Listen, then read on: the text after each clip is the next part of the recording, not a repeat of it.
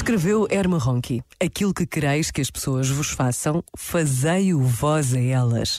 Todos temos uma desesperada necessidade de ser abraçados, de ser perdoados, de pelo menos uma pessoa que nos abençoe, de uma casa onde nos sentirmos em casa, de contar com o manto de um amigo.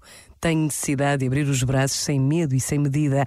Aquilo que desejas para ti, dá-o ao outro. De outra forma, só se verás agarrar, possuir, violar, destruir. O amor não é uma opção. É necessário para viver e para o fazer juntos.